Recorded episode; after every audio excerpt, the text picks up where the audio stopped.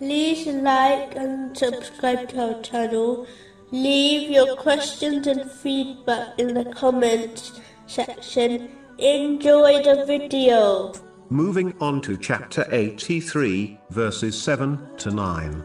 No, indeed, the record of the wicked is in Sijin. And what can make you know what is Sijin? It is their destination, recorded in a register inscribed. The wrongdoers mentioned in these verses applies to any disobedience to Allah, the Exalted, by failing to fulfill His commands, refrain from His prohibitions, and face destiny with patience. These people may believe they have support from others, but due to their disobedience of Allah, the Exalted, their supporters will eventually become their critics. One only needs to review history to observe this fact. Simply put, the one who pleases people, by disobeying Allah, the Exalted, will not be protected by people from the punishment of Allah, the Exalted. The other aspect of doing wrong is mistreating other people. The one who mistreats others will find that justice will be established in the hereafter, even if they escape it during their lives in this world. This justice may well cause the oppressor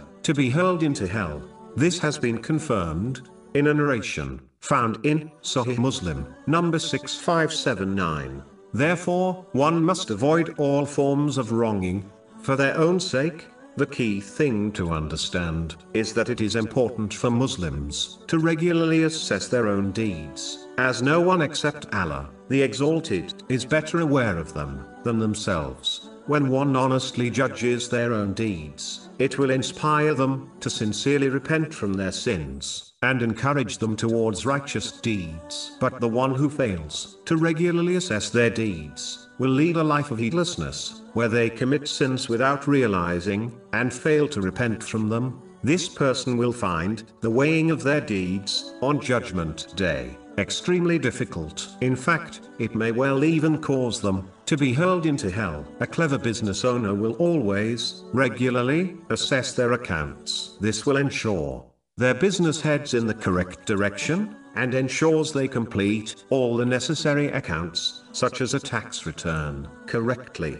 But the foolish business owner will not regularly take accounts of their business. This will lead to a loss in profits and a failure in correctly preparing for their accounts. Those who fail to file their accounts correctly with the government face penalties, which only makes their life more difficult. But the key thing to note is that the penalty of failing to correctly assess and prepare one's deeds for the scales on Judgment Day does not include a monetary fine, its penalty is more severe and truly unbearable